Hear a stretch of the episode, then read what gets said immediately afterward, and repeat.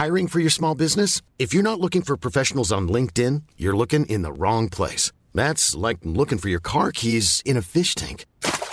LinkedIn helps you hire professionals you can't find anywhere else, even those who aren't actively searching for a new job but might be open to the perfect role. In a given month, over 70% of LinkedIn users don't even visit other leading job sites. So start looking in the right place. With LinkedIn, you can hire professionals like a professional. Post your free job on linkedin.com/people today.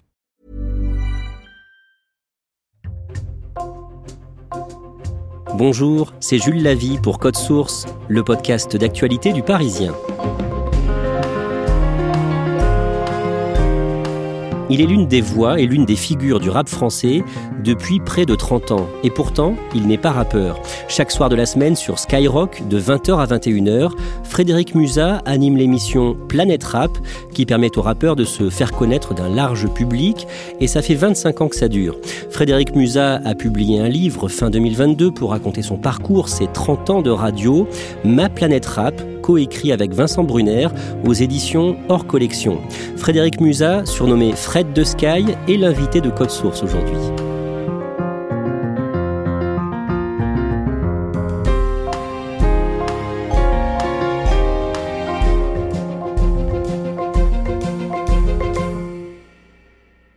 Fred Musa, vous animez régulièrement des ateliers radio dans des prisons d'Île-de-France. Pourquoi est-ce que vous faites ça ? Parce que j'ai été confronté très tôt justement à la détention, pas pour moi, mais pour des amis, pour des proches. Et quand je les voyais revenir, je les trouvais 2 fois plus agressifs envers la société, je les trouvais 2 fois plus revanchards. Et j'ai essayé de comprendre très vite comment fonctionnait le système pénitentiaire en France, comment fonctionnait la justice. Et il se trouve qu'à un moment, et heureusement, on a un code pénal qui fait que quand tu commets un délit, bah, tu vas être sanctionné pour ça. Mais à un moment, tu vas revenir. Au lieu de revenir revanchard et d'être contre cette société, autant donner tous les moyens pour que ça se passe le mieux possible. Alors, je ne dis pas qu'avec mes ateliers radio, je compte changer la réinsertion et le monde de la réinsertion, mais c'est une petite goutte dans l'océan et j'aime bien donner du temps pour cette cause. Ouais. Fred Musa, vous avez 49 ans, vous êtes né le 4 juillet 1973 à Aubervilliers en Seine-Saint-Denis. Vous grandissez à la Courneuve dans une famille de la classe moyenne, un milieu plutôt populaire. Que font vos parents ? Ma mère bosse aux menuiseries La Paire. Elle est au standard, elle fait des petites tâches de secrétariat. Et mon père est représentant pour les fournitures fleuristes. Donc on a plein de paniers d'osier à la maison, on a du terreau à la maison, en veux-tu, en voilà. On a des fleurs en plastique à la maison, en veux-tu, en voilà. Voilà ce qu'ils font. Votre mère peut être sévère par moments, c'est ce que vous dites dans votre livre. Mais elle était énervée d'ailleurs, parce qu'elle a lu le bouquin, elle dit « Ah non, mais vraiment, l'image que tu donnes de moi, Frédéric », et là, quand elle sort Frédéric, c'est que c'est pas un bon signe. C'est le ressenti de gamin, c'est vrai que j'avais l'impression que ma mère était très sévère. Il y avait le martinet qui traînait, elle me disait « Mais oh, le martinet, j'ai dû m'en servir une fois ». C'est vrai que les souvenirs de gamin que j'ai, c'est que, ouais, elle était assez rude par rapport à mon père, mais j'étais pas Cosette, quoi. Vos parents ont connu la douleur de perdre un enfant, une fille, Sonia, née 2 ans avant vous, née prématurée et qui est morte 1 semaine après sa naissance. Vous grandissez donc seul enfant à la maison et votre grande passion dans ce foyer, c'est la radio. Je suis un petit gamin dans les années 80 qui écoute la radio parce qu'il n'y a pas de téléphone portable, parce qu'il n'y a pas d'ordinateur. Donc le seul moyen de pouvoir s'évader, d'écouter de la musique, d'écouter des voix, c'est la radio. Et c'est vrai que très vite, je vais être passionné par les voix. J'adore les voix. Je trouve que la radio, justement, permet de développer vachement son imaginaire. Votre radio de cœur très tôt, c'est Skyrock, dès l'âge de 13 ans.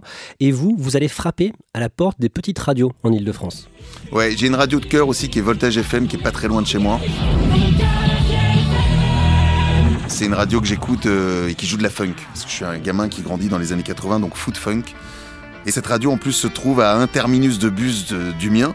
Donc très vite, je vais me mettre devant cette radio, demander un coup des autocollants, un coup des pins et tenter d'entrer dans cette radio. Ouais. À force d'aller voir les petites radios et de parler avec celles et ceux qui y travaillent, vous décrochez votre premier job assistant à Voltage FM dont on parlait le week-end. Voltage se situe à Rosny-sous-Bois.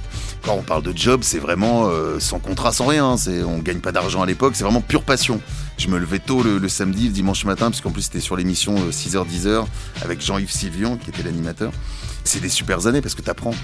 Moi, j'ai les yeux écarquillés et quand je rentre là-bas, je regarde comment on envoie un disque, comment est-ce qu'avec juste un micro, on peut captiver des gens. Ce qui me fascinait, c'était de voir l'animateur qui lançait par exemple un jeu et puis d'un seul coup, toutes les petites diodes qui s'allument sur un standard téléphonique et je me dis « Ah ouais, quand même, avec juste un micro, il est écouté par autant de gens. » Et je trouvais ça fascinant. À Voltage, vous rencontrez une jeune femme, une certaine Nina Karine, qui devient votre amie et avec qui vous faites beaucoup de soirées en région parisienne. Ouais, elle va m'introduire entre guillemets dans le milieu du rap, ou en tout cas plus à l'époque, elle était vachement sur le dancehall, le raga, ce qu'on appelle le raga, le dancehall, le reggae. Elle m'emmenait à des soirées à l'université Paris 8 de Saint-Denis, et c'est vrai que c'était assez fascinant de voir toute cette énergie qu'il y avait sur cette musique à l'époque. Il y avait des clashs, il y avait des mecs sur scène qui se bombardaient de lyrics, il y avait du son avec des grosses basses et tout, et c'est vrai que ça me fascinait déjà. Ouais. Hardcore de toute la partie nord, passer au passe, puis s'évapore. Voltage est racheté, comme vous n'avez pas de contrat, vous êtes remercié, et vous contactez une radio associative à Anguin qui vous confie l'animation d'une heure d'émission le dimanche de 14h à 15h. Ouais, ça c'est... Bah pareil, c'est que quand on est passionné et que d'un seul coup tout s'arrête... Voltage, justement, était en train de se professionnaliser. Ils venaient d'être rachetés ou ils allaient être rachetés. Donc, le patron a fait un nettoyage avec tous ceux qui n'avaient pas de contrat. Et Nina Karine et moi, on part avec notre petit baluchon. Et c'est vrai que je reprends les pages jaunes à l'époque. Il fallait regarder dans les pages jaunes pour avoir les adresses et les numéros de téléphone des radios. Et je trouve qu'à Anguin, finalement, c'est pas si loin que ça de la Courneuve. Donc, je trouve deux bus pour aller à Anguin. Et je débarque dans cette radio devant une patronne de radio associative et qui me dit justement, j'ai un créneau de libre le dimanche, allez hop, on y va. Un jour, vous prenez l'initiative de lancer un jeu à l'antenne avec des lots à gagner. Je voyais tout ce qui se passait sur les radios, que ce soit Skyrock, Énergie, etc. Il y a déjà plein de jeux, il y avait plein de choses et moi je me dis, je vais faire la même chose. Sauf que je connais pas toutes les règles des radios associatives et je vais voir McDonald's à l'époque pour récupérer des bons, des menus. Le mec de McDo Anguin qui était super sympa, qui m'a dit, tiens, je t'en file une dizaine si tu veux. Comme ça tu feras de la pub pour notre resto. Et il se trouve que radio associative, c'est très compartimenté la pub. Tu peux diffuser très peu de pub puisque tu dépends aussi d'aides d'État. Et je vois descendre cette même patronne en disant, mais qu'est-ce que tu fais? On parle pas de McDo, surtout pas en plus sur mon antenne. Et en plus de ça, tu ne fais rien gagner. Ça a été mon premier savon que j'ai pris en radio. Ouais. Skyrock, penser, c'est bien. Danser, c'est mieux. On l'a dit, vous écoutez beaucoup Skyrock à l'époque. Et en mai 1992, quand vous avez 18 ans, vous obtenez un premier contrat d'une semaine grâce à une amie journaliste que vous aviez rencontrée à Voltage. Vous faites quoi concrètement à Skyrock au début ? J'arrive pour une semaine. C'est pour être assistant de Bruno Robles. Et à cette époque, en radio, il fallait toujours avoir un assistant quand on était animateur parce qu'il y avait beaucoup de pubs à diffuser. Il n'y avait pas tous les systèmes numériques aujourd'hui qui fait que tu appuies sur un bouton et les pubs s'enchaînent. Il fallait caler des cartouches qui étaient en fait des grosses cassettes. Et je me retrouve à faire ça pendant une semaine sur Skyrock. Vous n'avez pas obtenu votre bac, mais vous commencez déjà donc à travailler. Comment vos parents voient ça ? Ils sont énervés au début et puis ils sont tristes parce que dans la famille personne n'a jamais obtenu le bac. Donc ils avaient quand même un grand espoir en moi en se disant c'est peut-être lui dans la famille qui va ouvrir enfin la porte. Donc il y a beaucoup de déceptions et en même temps... Et c'est là-dessus où je les remercie, c'est qu'ils m'ont toujours poussé. Donc ils m'ont dit, ok, tu veux faire de la radio, très bien, démerde-toi, mais par contre, tu vas pas rester sans rien faire à la maison. C'est soit tu vas bosser un petit peu, tu trouves des petits jobs en attendant de faire de la radio. Et je bosse à côté, je fais du McDo, je bosse chez UAP Assistance à l'époque, et une boîte qui rapatrie des gens. Je me fais virer de pas mal d'endroits. C'est ça le truc le plus horrible, le démarchage téléphonique. Je bossais pour faire des sondages téléphoniques, genre t'as des espèces de bibles comme ça que tu dois faire remplir à des gens que t'appelles en plus le soir entre 18h et 20h, ils ont d'autres choses à faire que de te répondre. Moi c'était pour EDF, je me souviens le sondage pour EDF, GDF, pour Électricité de France, Gaz de France, j'en ai pas rempli beaucoup. Hein. Un jour, à Skyrock, vous avez l'occasion de dire quelques mots au micro. En parallèle de ça, je fais quand même 19h, 6h du mat, ça peut paraître fou, mais en réalisation, pas uniquement en présence à l'antenne, je réalisais les émissions qui étaient de 19h à 6h du mat. À minuit, par contre, sur Skyrock à l'époque, ça se transformait en musique non-stop. Fallait juste enchaîner les disques, avec les disques à enchaîner, jusqu'à 6h du mat, jusqu'au morning qui arrivait à 6h du mat. Sauf que le temps est un peu long à un moment, de minuit à 6h, et je me dis, tiens, pourquoi pas essayer de parler, personne va m'entendre. Allons-y, il est 3h du mat, donne au moins le top horaire. J'ai donné le top horaire, ça a duré 2-3 jours et je me suis fait défoncer après. Vous n'avez pas le droit de parler ? Non, parce que j'étais juste... Personne ne m'avait donné l'ordre de parler. Parce qu'en même temps, tu vois, d'un seul coup, ils entendent un mec qui se dit « Mais attends, le mec, il donne les top horaires, mais qu'est-ce qu'il fait, lui ?» Ça se trouve, il parle la nuit, comme ça, derrière notre dos. Un jour, on va se réveiller, il y aura une libre antenne, quoi. Finalement, un peu plus tard, vous avez un coup de chance. Le patron de Skyrock vous envoie à Orléans pour animer un décrochage local. À Orléans, le programme était censé être local, donc avoir une page de décrochage de 3 heures, en donnant les actualités d'Orléans et de la région, etc. Et Skyrock ne respectait pas ça. Donc sanction en disant, si vous ne faites rien, on enlève votre fréquence dans 15 jours, un mois. Donc branle-bas de combat, il fallait envoyer quelqu'un. J'étais là au bon endroit, au bon moment. Laurent Bouneau me dit, allez hop, Tu connais Orléans ? Non ? Bah va faire un tour, tu vas découvrir Orléans. Et j'ai passé 3 mois assez incroyables où en effet je faisais de la radio pour Skyrock l'après-midi, je crois que c'était 12h-16h, où je faisais les infos d'Orléans en disant voilà, Orléans ce soir il y a ça, demain il y aura ça, etc., etc. Laurent Bouneau, le directeur des programmes de Skyrock, qui vous donne donc votre chance, mais au début vous ne vous trouvez pas bon, vous êtes comment ? Nul. Je suis là en train de trembloter, j'ai la voix chevrotante. Moi, j'avais des exemples aussi de gens que j'écoutais. J'étais passionné par Laurent Petit-Guillaume, qui était déjà à Skyrock à l'époque, et Arthur, voilà, qui était une grande voix de la radio de la bande FM, où je trouvais qu'il y avait une espèce d'aisance, de facilité à parler au micro. Et alors moi, autant je pouvais avoir cette facilité-là quelque part dans la vie. Quand je parlais avec mes potes, j'ai l'impression de les faire rire. Enfin, j'ai l'impression d'être le mec le plus drôle du monde. Mais quand j'arrive au micro, c'est pas du tout ça, quoi. Quand je suis au micro, c'est voix tremblotante, en panique, la sueur, le machin, les mains moites, tout ce que tu veux. Et non, vraiment, c'était une période où je me suis remis sacrément en question. Et après, ce que vous changez, ce que vous arrivez à faire, c'est à être vous-même au micro. Bah, c'est ça, en fait. C'est un moment comprendre que ça sert à rien de vouloir copier les autres. Concentre-toi sur ta voix, concentre-toi sur ce que tu as envie de dire, concentre-toi sur ta passion et ce que tu as envie de transmettre aux gens qui sont à l'écoute. Et quand tu arrives à comprendre ça, mais il faut du temps, ça a été beaucoup mieux. En juin 1994, Skyrock est au plus bas dans les sondages, très loin derrière Fun Radio, très populaire notamment grâce à son émission qui parle de sexualité, Doc et Difool. Rappelez-nous un peu ce que c'était d'un mot. Love in Fun, c'était une émission où il y avait un doc qui donnait des conseils sur en effet la sexualité, et puis un animateur un peu sniper qui était là pour balancer quelques vannes et qui est Difool. Le sexe et l'amour à la une, c'est tous les soirs sur Fun Radio à partir de 19h, ça s'appelle Love in Fun, c'est grâce à vous que tous les soirs nous parlons de sexe et d'amour, puis vous nous appelez au 16 47 22 5000, au 16 47 22 8000 pour nous raconter vos fantasmes, pour nous raconter vos histoires d'amour, vos pieds sexuels et pour poser toutes les questions au doc et demain tu seras là pour répondre, il n'y a pas de malaise. Comme d'habitude, 19h. Le directeur des programmes Laurent Bouneau vous confie une émission, mais pour attirer les auditeurs, avec vous, en studio, il va y avoir une ancienne actrice porno, connue dans tout le pays, Tabata Cash. Parce qu'il se dit, bon, ils veulent du sexe, on va donner du sexe, donc on va chercher les meilleurs dans ce domaine. Et on avait fait des essais avec 3 nanas qui venaient du X, et Tabata était quand même la star du X à l'époque, milieu des années 90. On part pour une saison comme ça, où au début, on apprend à se connaître, et puis finalement, le courant passe bien avec Tabata, parce qu'on se retrouve à avoir un peu les mêmes passions, en tout cas musicales, puisqu'elle est fan de rap, elle est très West Coast à l'époque, partie Los Angeles, du rap, et moi c'est une musique aussi qui me parle, donc on met du rap pendant ces émissions, pendant 1 heure. C'est le Sky Club jusqu'à 21h, 16 1 42 36 96 2 fois, c'est le numéro de téléphone, vous appelez, vous dites absolument ce que vous voulez, et en plus ce soir c'est les bonnes ou les mauvaises odeurs de l'amour. Pour Tabata ? Parce qu'il y a un soir qui part. Tu veux dire quoi Tabata ? Parce qu'il y a un soir qui part. Comment faut-il faire pour se masturber ? À partir du 1er janvier 1996, entre en vigueur la loi du ministre de la Culture Jacques Toubon, loi votée en 1994, qui impose 40% de chansons françaises sur les radios. Skyrock décide à ce moment-là de passer beaucoup de rap français. À cette époque, milieu des années 90, il y a eu ceux, je dirais, qui ont mis les fondations. IAM, NTM, Solar et tout un tas d'autres. J'en oublie, mais... Il y a eu les fondations qui ont été posées et il y a une deuxième école de rap français qui est en train d'arriver, qui est en train d'exploser, ou en tout cas qui bouge beaucoup. Ça va être le cas pour des Secteur A, ça va être le cas pour un label Time Bomb où on retrouvera Lunatic, le groupe de Booba, où on retrouvera Oxmo Puccino et plein d'autres. Et quand tu faisais le tour à cette époque-là d'une musique qui pouvait toucher les jeunes, puisqu'on était quand même Skyrock, une radio dite jeune, ou en tout cas pour un public jeune, t'avais pas 50 000 musiques en fait. Le rock un peu, Il n'y a pas non plus une scène totalement, aussi remuante que celle du rap. Et donc Laurent Bouneau dit, partons sur le rap, allons-y, on va faire ce format. De toute façon, ça nous est imposé, il faut mettre 40% de chansons françaises. Et en plus, il fallait mettre, je crois à l'époque, je crois que ça a changé depuis, mais 25% de nouveaux talents.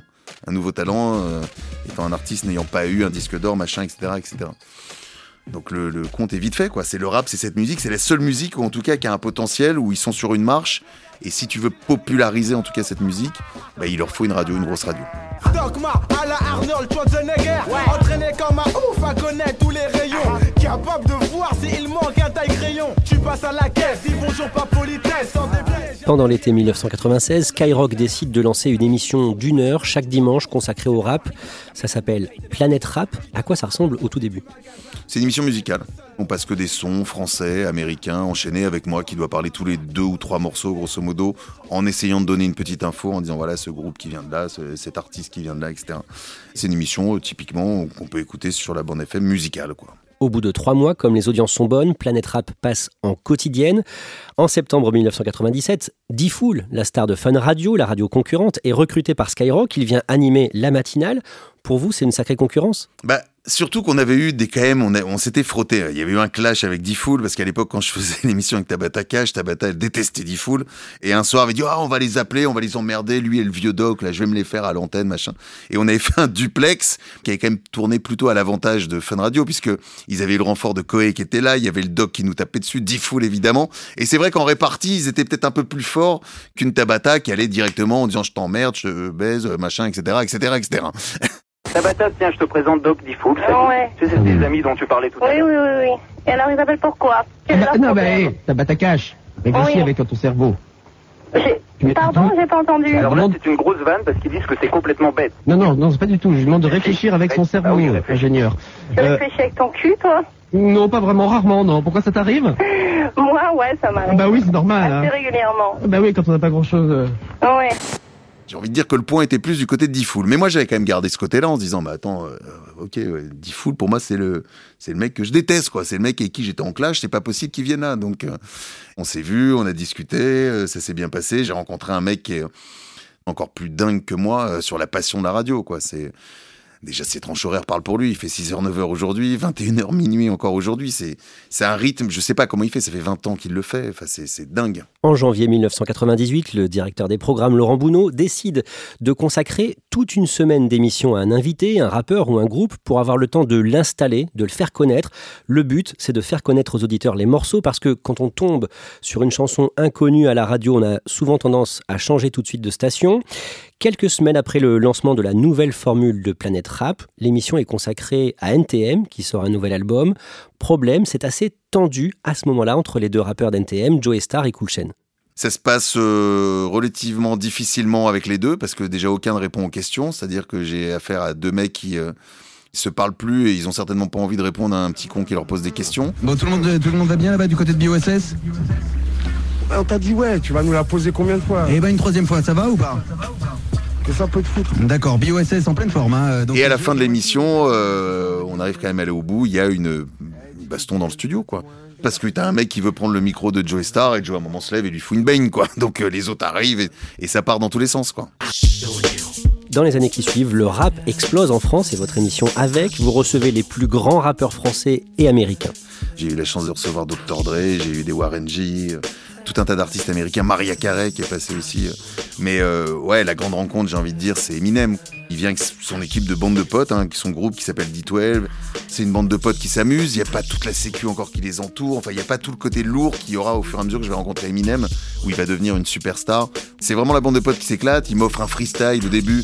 Les mecs disent non, pas de freestyle, les mecs de la maison disent qu'il a dit pas de freestyle. Il m'offre un freestyle, une improvisation sur une instru, et ça c'est quand même assez fou à voir. Ça dure 20, 30, 40 minutes où ils partent en freestyle. Enfin, ouais, c'est assez fou, quoi. Vous devenez amis avec certains rappeurs français comme Doc Gynéco. Dans votre livre « Ma planète Rap », vous racontez une nuit où il dort chez vous dans votre appartement à Paris et où il vous réveille en frappant à la porte. Ouais, j'entends « Fred, viens voir qui y a dans le salon ». Je me lève et j'arrive dans le salon et bim, je tombe sur Fred Chichin des Rita Mitsuko. Ce qu'il faut savoir, c'est que à Bruno, à Gynéco, je lui avais expliqué que c'était Rita Mitsuko, mon premier concert. Et là, je tombe sur Fred Chichin. Il fait « T'as vu, je t'ai dit que j'allais te le ramener. » Et tout. Et j'avais Fred Chichin dans mon salon. Je sais pas, il est 3-4 heures du mat. Et on a picolé avec lui et avec Gynéco jusqu'à 8-9 heures du mat. C'était hallucinant. Et j'ai posé plein de questions. J'étais comme un fou. En octobre 1999, vous présentez une émission à la télé sur M6 avec l'animatrice Flavie Flamand de 19h à 20h, ce qu'on appelle l'Access Prime Time. Pendant quelques mois, la chaîne, la production vous répète que vous êtes génial. Pour l'ego, c'est fabuleux. Quand on fait ce métier, on recherche aussi une sorte de reconnaissance, on a besoin qu'on nous dise qu'on est bon, on a besoin de tout ça. Autant la radio, c'est quand même parfois plus compliqué pour te dire « ouais bravo, c'était bien », c'est assez rare.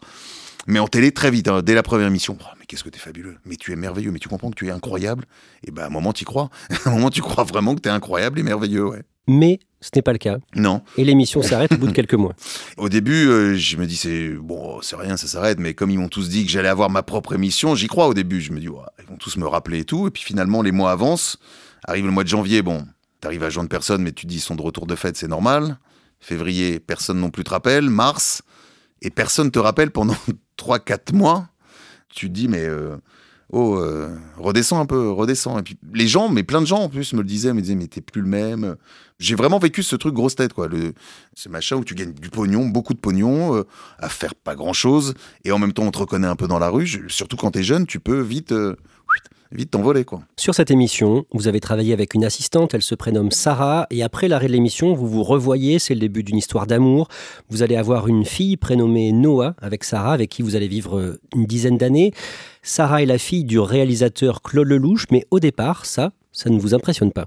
Non, parce que je connais pas. Moi, j'ai toujours, d'ailleurs, ça a toujours été un côté où... et que je peux encore avoir aujourd'hui, alors peut-être moins sur le cinéma, mais peut-être maintenant sur l'art, sur les expositions, sur les peintures, sur tout ça. Je trouve que je manque de culture. Parfois, ouais, il y a des auteurs, des gens qui me sont totalement passés à côté, ou même que je peux encore découvrir aujourd'hui. C'est un truc qui parfois m'a handicapé, j'ai envie de dire, mais à titre personnel, hein, de manquer un peu de cette culture. Et c'est vrai que sur le cinéma, bon, j'avais bien entendu parler de Claude Lelouch, mais j'avais vu aucun film, donc c'était pas, alors là, pour le coup, en même temps, j'étais pas attiré par Sarah parce que c'était une fille d'eux, parce que je n'en savais absolument rien. Parfois, les rappeurs se montrent hostiles envers vous et envers Skyrock, comme le groupe La Rumeur, qui est très remonté contre Skyrock au début des années 2000. Après, c'est quelque chose que je peux comprendre, c'est-à-dire que beaucoup d'artistes de cette époque, quand ils ont vu arriver Skyrock, ils se sont dit c'est une radio qui vient pour récupérer notre musique et qui nous laissons tomber aussi rapidement qu'ils sont arrivés, parce qu'ils nous prennent comme un vulgaire produit commercial que tu prends, que tu jettes, ça aurait été de la musette. La rumeur, ce qui est beaucoup plus compliqué, c'est qu'ils ont été très agressifs. Plus rancunier qu'une rumeur, tu meurs. Combien de mecs se défroquent pour passer sur Skyrock? C'est une bien triste époque qui commence pour vous. Désormais, la parole sera à des groupes comme nous. Si bien dans les propos que même dans les faits. Ils nous ont quand même menacé, aussi bien Laurent Bouneau que les animateurs, donc moi en particulier qui présentais Planète Rap, dans une tribune qui a été d'ailleurs particulièrement relayée, j'ai trouvé, par la presse. Il y avait des propos qui peuvent faire mal, ouais. Il y a une rappeuse dont vous êtes proche pendant longtemps, c'est Diams. Et en 2006, vous êtes à côté d'elle dans un studio à Paris quand elle écrit l'un des titres du 4e album qu'elle prépare, Dans ma bulle. Moi, je la rencontre parce que je viens faire un documentaire sur elle. Elle était d'accord et donc je commence à la filmer. On passe beaucoup de temps en studio ensemble et elle trouve que son album, c'est beaucoup de chansons tristes, beaucoup de chansons dures, beaucoup de chansons douloureuses. Et a dit à ses producteurs à l'époque qui sont Teufa et Mesta, demain je reviens, mais donnez-moi une instru où je peux kicker, c'est-à-dire où je peux balancer beaucoup de rap. Ça peut être autre chose qu'un piano-voix ou quelque chose de beaucoup plus lent. Toute la nuit, ils bossent, comme ils étaient assez facétieux. Ils mettent une petite intro avec du piano, en disant ah, « je suis sûr qu'elle va péter les plombs, ça va l'énerver d'entendre du piano ». Et ça a pas loupé, elle s'installe dans le studio, il commence à mettre l'instru, et là il y a le piano, et là dans l'espace de 2 secondes, elle se lève, mais merde, vous comprenez pas, mais vous foutez de ma gueule, machin, etc. Ils la regardent tous, ils font, assieds-toi Mélanie, 2 secondes. Et là le morceau part, et elle a commencé à écrire ce morceau La Boulette. Y'a comme un goût de haine quand je marche dans ma ville, y'a comme un goût de gêne quand je parle de ma vie, y'a comme un goût d'aigreur chez les jeunes de l'an 2000, y'a comme un goût d'erreur quand je vois le taux de suicide, me demande pas ce qu'il épouse. En 2010, l'un des rappeurs français qui vend le plus de disques, Booba, vous cible dans l'un de ses morceaux. Tu connais rien au son comme Fred de Sky. L'industrie me fait rire. Tu connais rien au son comme Fred de Sky, c'est même un hommage, j'ai envie de dire, de la part de Booba. C'est assez bien de reconnaître qu'au moins je suis dans ce game. Ce morceau, je l'ai pris avec une détente absolue, quoi. Vous avez aussi des bons moments avec des rappeurs, on parlait de Diams par exemple, le Marseillais Jul. Sur son idée, vous allez faire une semaine de Planète Rap avec lui en Russie en 2018 pendant le mondial de foot en Russie et vous êtes vous-même aussi fan de foot, fan du PSG. Ouais, je suis fan du PSG, mais à cette époque-là, c'est vrai que quand on va en Russie en 2018, bah, y a la Coupe du Monde, mais on verra aucun match. C'est-à-dire qu'on passe notre temps en studio. Et c'est ça, toute la fascination que je peux avoir pour Jul, c'est que Jul dit... j'irais bien ressentir un peu ce qui se passe en Russie. Bim, il prend les billets d'avion pour tout le monde, il dit on fait l'émission là-bas, et il trouve un studio en Russie, et il enregistre encore des morceaux avec des Russes là-bas sur place. Enfin, il a une telle créativité, enfin, c'était hallucinant de voir ça. Passez une bonne soirée, on est vraiment ravis de vous retrouver pour cette folle semaine avec Jul. On a commencé à Marseille, lundi, mardi, mercredi, et depuis hier, on est ici, voilà, à Moscou. Jul, merci une fois de plus, merci pour cette brillante idée de nous emmener à Moscou. C'était bien, non? Ah, c'est magnifique. Dès le déjeuner, on y allait à la sévère, à la vodka, et il se trouve qu'à un moment même, d'ailleurs, je suis tellement bourré que je suis dans le bus avec lui et que je me mets à rapper face à lui. Et ça aussi, je crois qu'il existe quelques images, mais j'aimerais bien les oublier. Depuis 2010, l'émission Planète Rap est filmée, les vidéos sur YouTube font des dizaines de millions de vues, on voit les coulisses de l'émission, on voit les joints qui tournent, les verres de rhum et des freestyles, donc des impros. Est-ce que vous pouvez nous décrire un peu cette ambiance ? Pour moi, c'est l'ambiance apéro à la maison, c'est un apéro un peu plus mouvementé. C'est 18 mètres carrés, ouais, 18-20 mètres carrés, grosso, avec une grosse table au milieu, donc ça prend déjà beaucoup de place. T'as une autre petite table pour les DJ. Il arrivait qu'on soit une centaine à l'intérieur, ouais. On a toujours dit, venez avec qui vous voulez, quoi. Et ça a toujours été ça, l'état d'esprit de Planète Rap, c'est pas de donner un badge en bas à la radio, c'est pas de se mettre un truc autour du cou, comme dans plein d'entreprises et dans plein de radios. Nous, c'est de laisser quand même les portes ouvertes. En avril 2019, le vendredi 12 avril, pendant le Planète Rap du rappeur RK, l'un de ceux qui l'accompagne prend le micro et se met à insulter le directeur des programmes, Laurent Bouneau. On est plein déjà dans le studio, alors on n'est pas une centaine, mais on est moi, facile 30, 40, bien servis. et je vois un mec arriver qui prend le micro et qui dit « Nique la grand-mère à Laurent Bouneau ». Comme tu sais, les scores ils sont sortis. Oui. Tout le monde est content. Ça marche fort. On est là, Fred. Voilà, et nique la grand-mère à Laurent Bouneau, fils de pute. Ouais. Pardon ? Je le regarde en disant, j'apprécie à moitié. Je sors cette phrase, j'apprécie à moitié ce que tu viens de faire, garçon. Et après, je le fais sortir par la sécurité. J'apprécie à moitié, franchement, ce qui vient de se passer là. Franchement, voilà. Sortez-le parce que je trouve pas ça pas sympa du tout. Si t'es pas content, tu viens pas. Votre image et votre réplique, j'apprécie à moitié, devient virale, ça devient ce qu'on appelle un mème. Ça vous fait quoi ? Ça m'a fait rire, parce que juste après, il faut quand même dire un truc, c'est que je vais voir Laurent Bouneau tout de suite. Mais très vite, en fait, quand j'arrive dans son bureau, il va me rassurer en me disant, bah écoute, c'est comme ça, c'est la vie, en plus t'as sorti un petit truc gros, drôle, machin, il fait décompresse, il fait, puis tu veux que je te dise, finalement, si ma grand-mère était encore de ce monde, peut-être qu'elle aurait apprécié. Et donc là, tu sais, quand il dit ça, je suis ok, allez, c'est bon, il est pas du tout rancunier, ou il trouve pas que je n'ai pas géré l'antenne, ce qui m'aurait fait vraiment chier. Donc après, de voir les mèmes, de voir ma gueule comme ça, avec le doigt pointé, le mème, et puis le côté aussi où j'apprécie à moitié et repris, je me suis dit, bah tiens, autant faire quelque chose, et on va en faire un petit programme court d'ailleurs, juste après. Frédéric Musa, en mars 2020, Canal+ diffuse une série sur le rap, ça s'appelle Validé, et vous jouez votre propre rôle dans cette série. Ça prouve que vous êtes un acteur incontournable du rap français. Ça vous fait quoi ? Sur Validé, je trouve que justement a touché tellement de gens différents, pas que le public rap. Mon boucher, le boucher chez qui j'allais déjà depuis de nombreuses années, on se disait juste, mais genre, bonjour, vous allez bien, monsieur, machin, etc.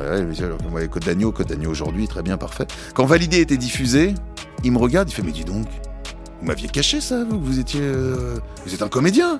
Je dis, non, je fais de la radio. Ah bah ouais, la radio. Wow. C'est ça qui est assez bizarre, même là, la relation est différente. Il me file un bout de foie gras l'hiver.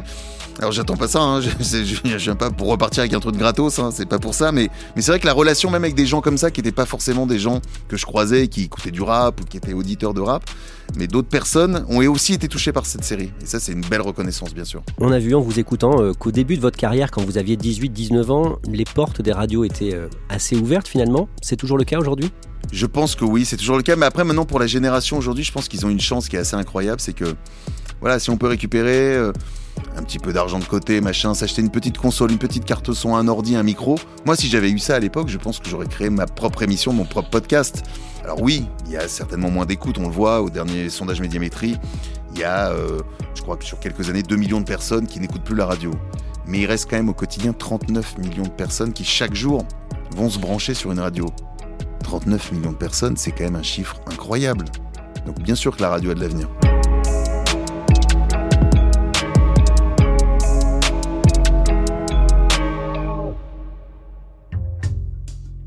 Merci Frédéric Musa, je redonne la référence de votre livre coécrit avec Vincent Brunner, Ma planète Rap.